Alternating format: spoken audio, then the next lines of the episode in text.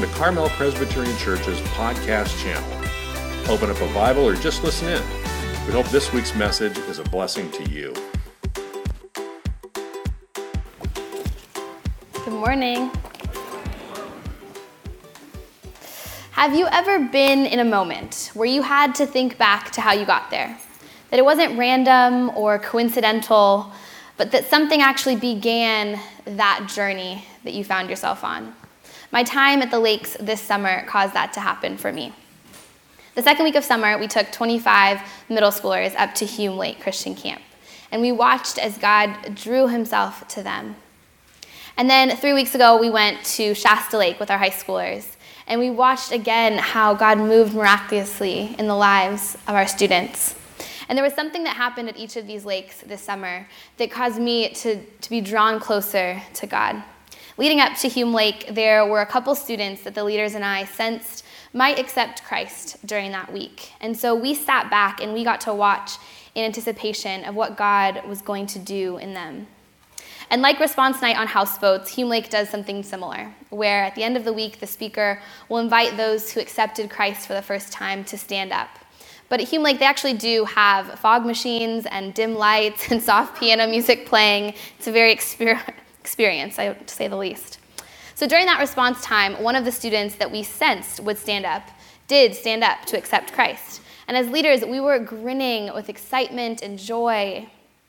And after my conversation with her that night, my mind jumped to all of the youth groups and all the events she had come to that led up to that moment. The girl um, that committed her life to Christ, this is what she said. She said that she wanted to commit to living like Christ, to serving others the way Jesus did, and to loving people how he did. But her story didn't just begin in the Hume Lake Chapel that night. It wasn't because of the fog machines or the soft music that she gave her life to Christ. Her story began nine months ago at youth group. And we're going to talk more about her later. At Houseboats, the messages focused on the Gospel of Mark. So during our two hour solo time, we were encouraged to read the book of Mark. And let me just say, that's a great idea. If you have never, or you can't remember the last time you sat down and read one of the Gospels or all of the Gospels, I would encourage you to do that. We get so wrapped up, myself included, in theology and practice that we forget of the miracles of Jesus and the person of God. So during the solo time, I was reading Mark and I was taking advantage of two quiet hours away from 100 high schoolers. And so I kind of dozed off in the sun. But when I was reading Mark, uh, there was something that stuck out to me in Mark 2 about how God had worked in the lives of our students, and especially that middle school girl at Hume Lake. It was as if a light bulb went off in my mind and, and showed me that God has always been in the business of using us to bring others closer to Him, that He's always in the business of relationships. So this morning, my invitation to you is to come and see Last week, we were sent out with the call Go and tell. Go and tell others of what God has done in you and through you. And this morning, we will see that we are called to come and see who God is and bring others with us. We'll see in Mark 2 of four faithful friends and one humble paralytic, and what happens when they chose to fix their eyes on Jesus. So, would you open with me to Mark 2 on an app or an iPad on your app or in your Bible? Page 837. And in February, Pastor Rick preached on this passage as well, but God focused my attention so much so on this, on this specific story that I felt compelled to share it again. And I also copied last week's idea of a doodle section in your bulletin. So if you do want some crayons, we still have those here, and intern Maddie is ready to pass them out uh, it's fun to shake things up, and I know for our middle school students that are in the main service this morning, they need some interactive learning to keep them paying attention. There's some middle schoolers on the wing, Maddie, so she'll make her way around and get you some crayons. But let's pray as we begin. Lord God, through your written word and the spoken word this morning, we submit our hearts and our minds to you. God, that you would transform us inwardly and reveal to us what you have for us this morning. Amen.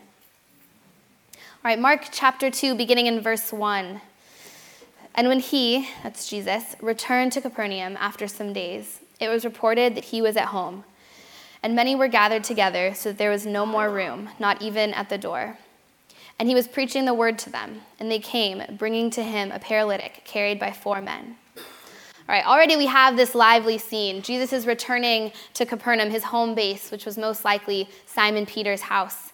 But he doesn't get the R&R time that we all long for after our summer travels and vacations. No, he his name has been circulating. People know who he is. So, as a local celebrity, people swarm to him to see him, to hear him.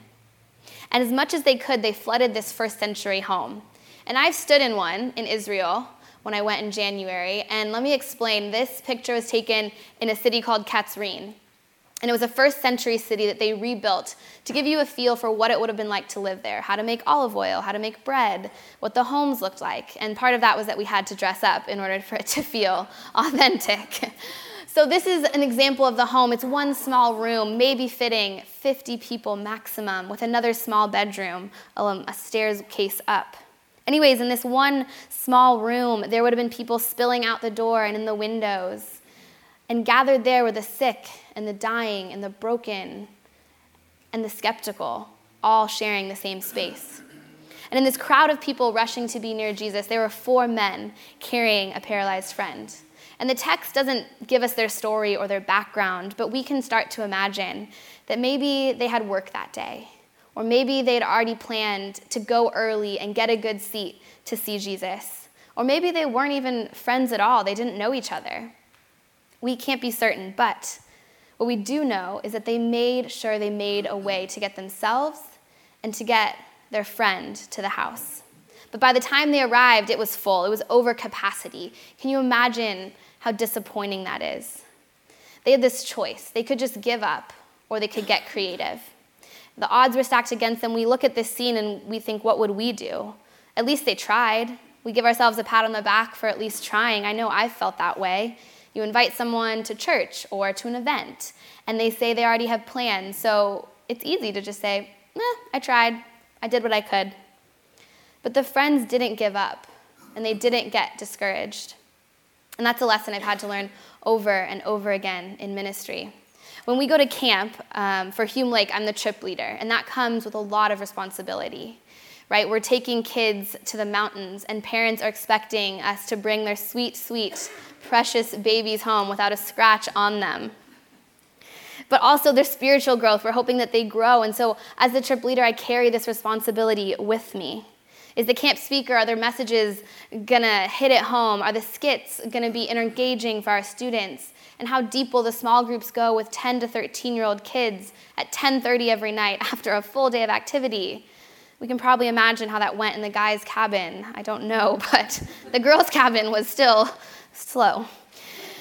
But it's easy to get discouraged by all these bumps along the way. But God showed me continually that despite the sugar highs and the exhaustion and the sunburns and the bus delays, that he was in control and that he had prepared each and every one of his children to experience him at camp that week. So when things don't work out, and I'm going to tell you now they probably won't always work out, don't get discouraged and don't give up. Let's keep reading in verse 4. And when they could not get near him because of the crowd, they removed the roof above him. And when they had made an opening, they let down the bed on which the paralytic lay. Right, this one tiny verse, verse 4, holds so much. They schemed this plan, a risky plan. They would have had to have a ton of effort and commitment and strategy. It would have upset a lot of people and been a huge embarrassment if nothing came of this situation. Tearing apart someone's roof isn't just intrusive to their life, but it's messy. The, the houses back then were made with roofs of sticks and mud and dirt and wood all compact together. And so, has anyone been on a construction site before? Yes, okay, I have. And someone let me sledgehammer a wall. I don't know why, but they, they made me wear goggles and a mask, and they cleared the area of other people for safety reasons and because I had no idea what I was doing with a sledgehammer. But I was prepared, and there was a plan, and there were tools. But the men that were carrying the paralytic, they weren't prepared. And the people in the home with Jesus had no idea what was coming. So I need a volunteer this morning who's going to help us see what it would have been like back then to maybe been in that situation when Jesus was tearing down the house. And if nobody raises their hand, I'm going to pull my intern James because okay. Elijah, yeah. Thank you, Elijah. All right. Elijah, have that mic, and you're going to read a really important message. You're going to read Genesis 1. You're actually going to read it from this step right here. I know. Okay, so you're going to start reading, and I want you to just focus as much as you can on just what you're reading From the beginning? from the beginning. And then I want you guys to focus on Elijah. Don't worry about what I'm doing or what might be coming next as a house is being torn apart in front of you. Okay? You good, Elijah? I hope. Okay, you're gonna be fine. Like I said, things just might get a little messy. No sledgehammers involved, I promise.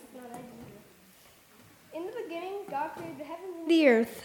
The earth was without form and void. Yeah. And the darkness was over the face of the deep, and the what the heck? the what? Okay. Uh, and the darkness was over the face of the deep, and the spirit of the God was hovering. I know, it's so distracting. All right, give Elijah a hand. Okay, let me hear. Elijah, was that was that difficult for you to focus on these important words from scripture? Yeah. Yeah. Were you more interested in what I was doing? No. no. Okay. Was it hard for you guys to focus? Yeah. It was hard for me to focus. Okay, thank you, Elijah, for being willing to get messy. Right, the friends, they knew who Jesus was. They knew that there were probably important religious leaders there. Everyone squished in, patiently waiting to hear from Jesus. And then dirt falls on your head. And then maybe some chunks of mud and wood. And you would have been irritated and bothered. And I would have wanted to send someone out to stop these men because what Jesus had to say was so important. But none of that mattered to the friends. They kept digging and digging.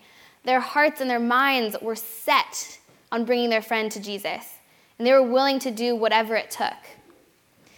Let's stop at nothing to bring others to Jesus.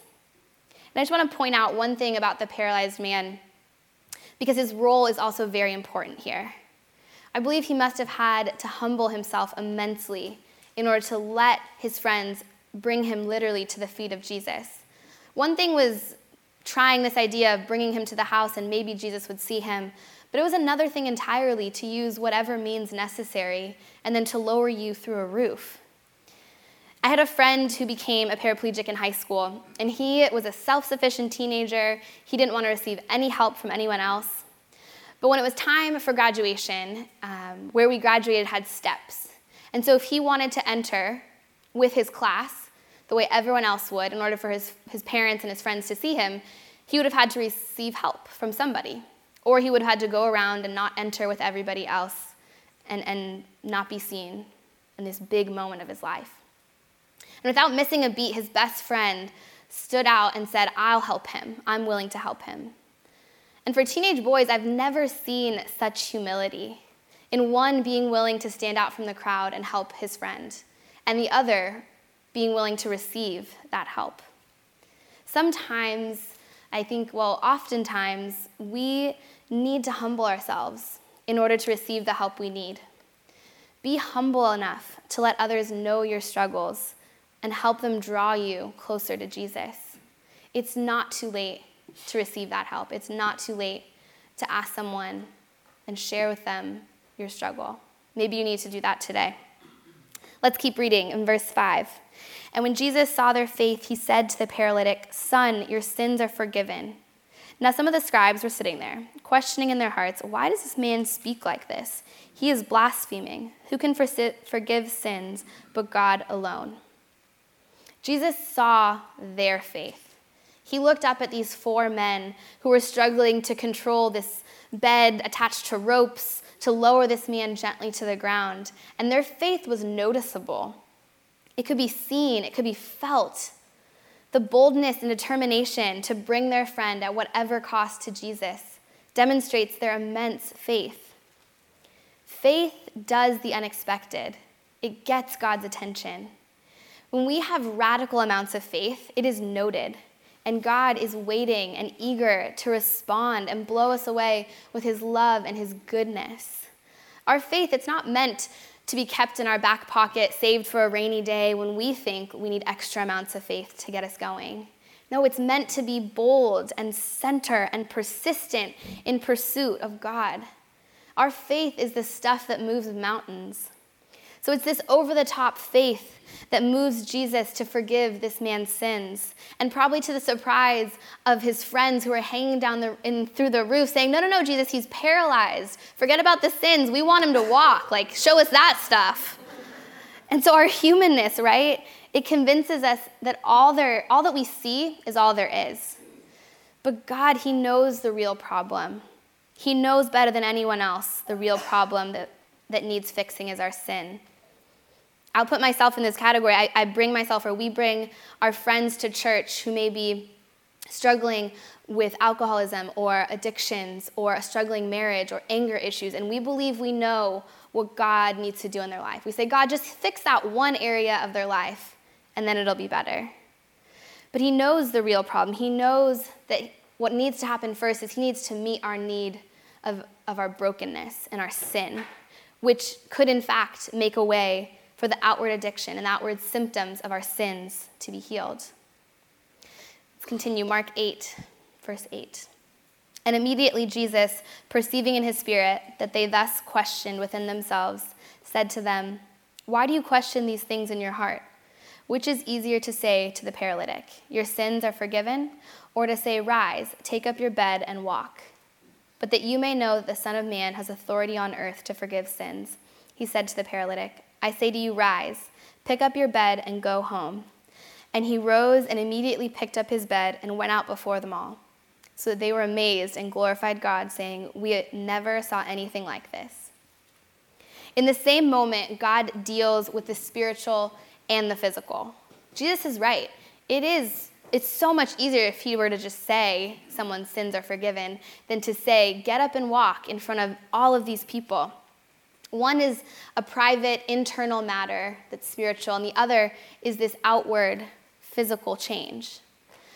But for that culture, the two were interconnected. They believed that if you were sick, it must have been because your sins were great and God was punishing you for something. So, in this moment, Jesus walks out on a limb in order to legitimize and demonstrate who he is, that he has power and he has authority. And so the tension in this scene we can think of as it's so you can feel it, right? The, the religious leaders are looking at Jesus angry and frustrated that he would even equate himself with God. And the man is looking up at Jesus, wondering if today was the day he would be healed. And the people are looking on, probably very nervous of this situation, and the friends in anticipation of seeing their friend healed.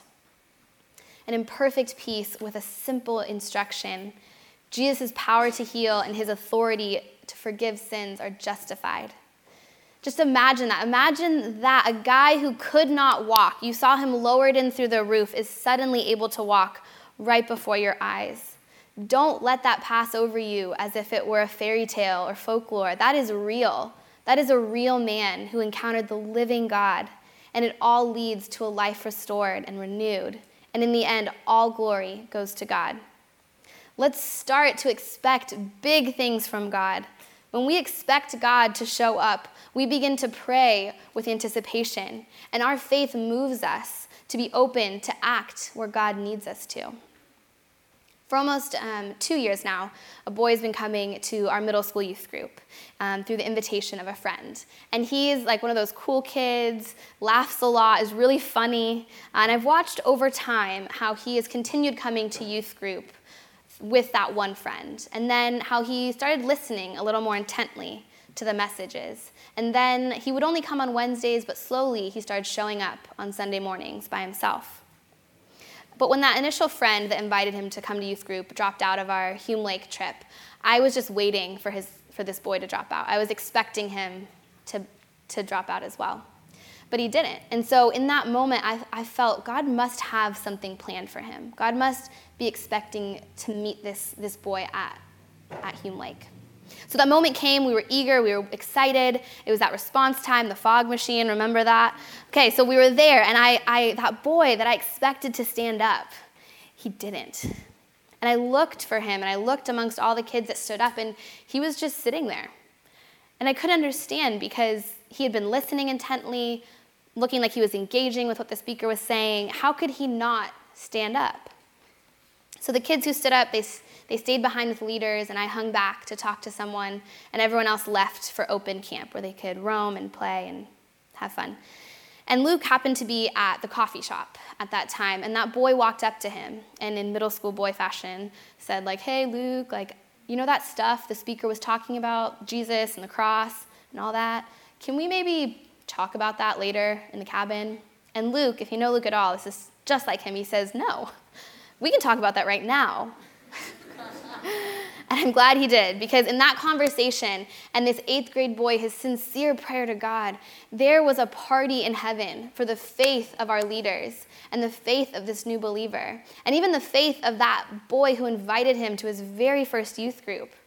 You see, we expected God to move, and he did, but in his own way, in his own timing. And like that eighth grade boy, the, the story of I told you about the first girl who accepted Jesus at Hume Lake also began with an invitation. It began with her friend inviting her to youth group. When youth group began last August, there was only one sixth grader coming, and her name was Elizabeth. And Elizabeth was sweet and shy, and, and she would read during youth group, during the like game portion, the hangout, and I could tell she wasn't clicking. She didn't love it. And so I talked to her parents, and they said, that she she had told them, yeah, you know, there's only one sixth grader. It's just me. I don't really want to go. Like I, I don't I don't feel connected. And they encouraged her to stick it out just six weeks. And I don't know if they knew about our stick six motto in youth group then, but it worked. And I think Elizabeth must have felt, well, if I had to go, I might as well make the most of it and invite my friends. So, week after week, Elizabeth kept inviting friends until there was just this whole posse of sixth grade girls that took over the sports court outside. And one of those girls that Elizabeth invited was the girl I told you about who accepted Christ at Hume Lake. And by Elizabeth bringing one friend after another, it not only changed their lives, but it changed her. Like what was said last week about having a shared story, her story began to be woven with their story and the biblical story, and now they have this shared hope.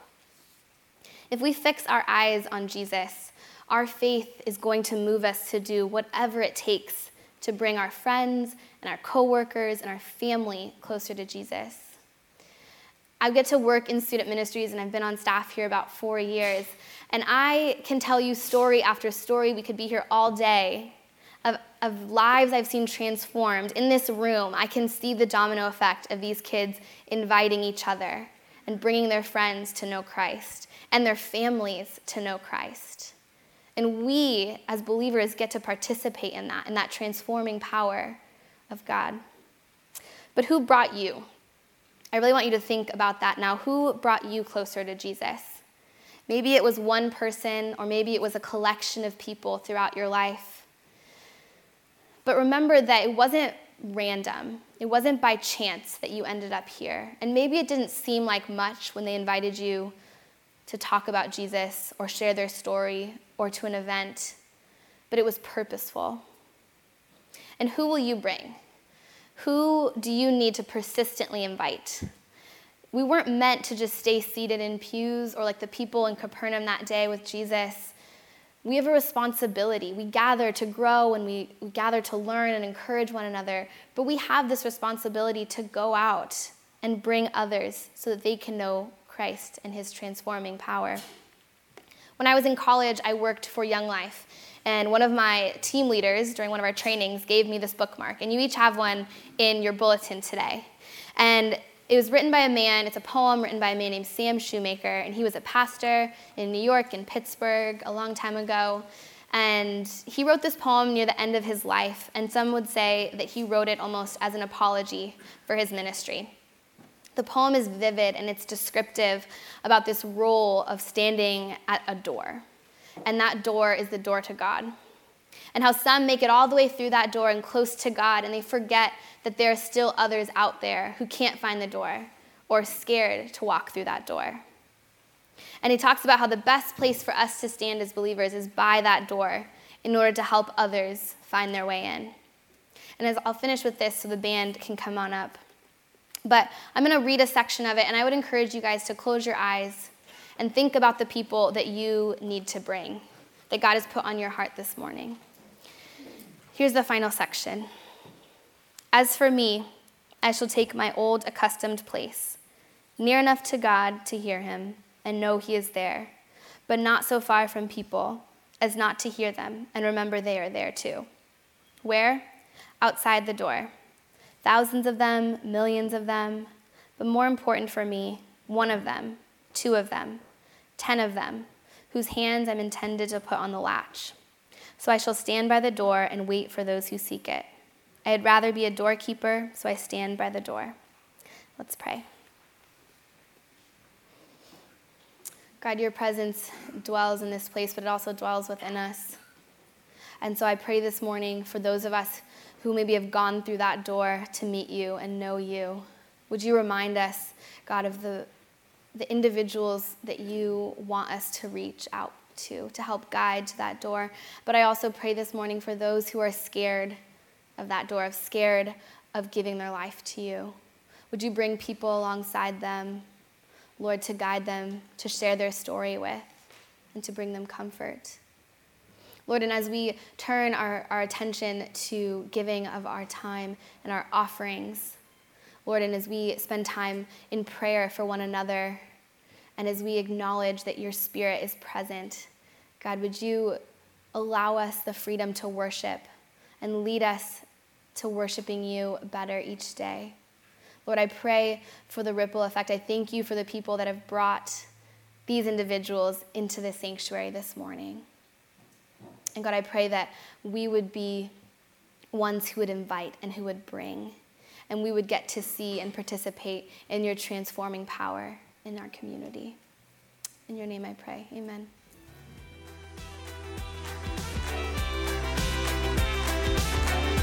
Thank you for listening. For more information about Carmel Presbyterian Church, visit our website at www.carmelpres.org or any of our social media pages. Have a blessed rest of your week.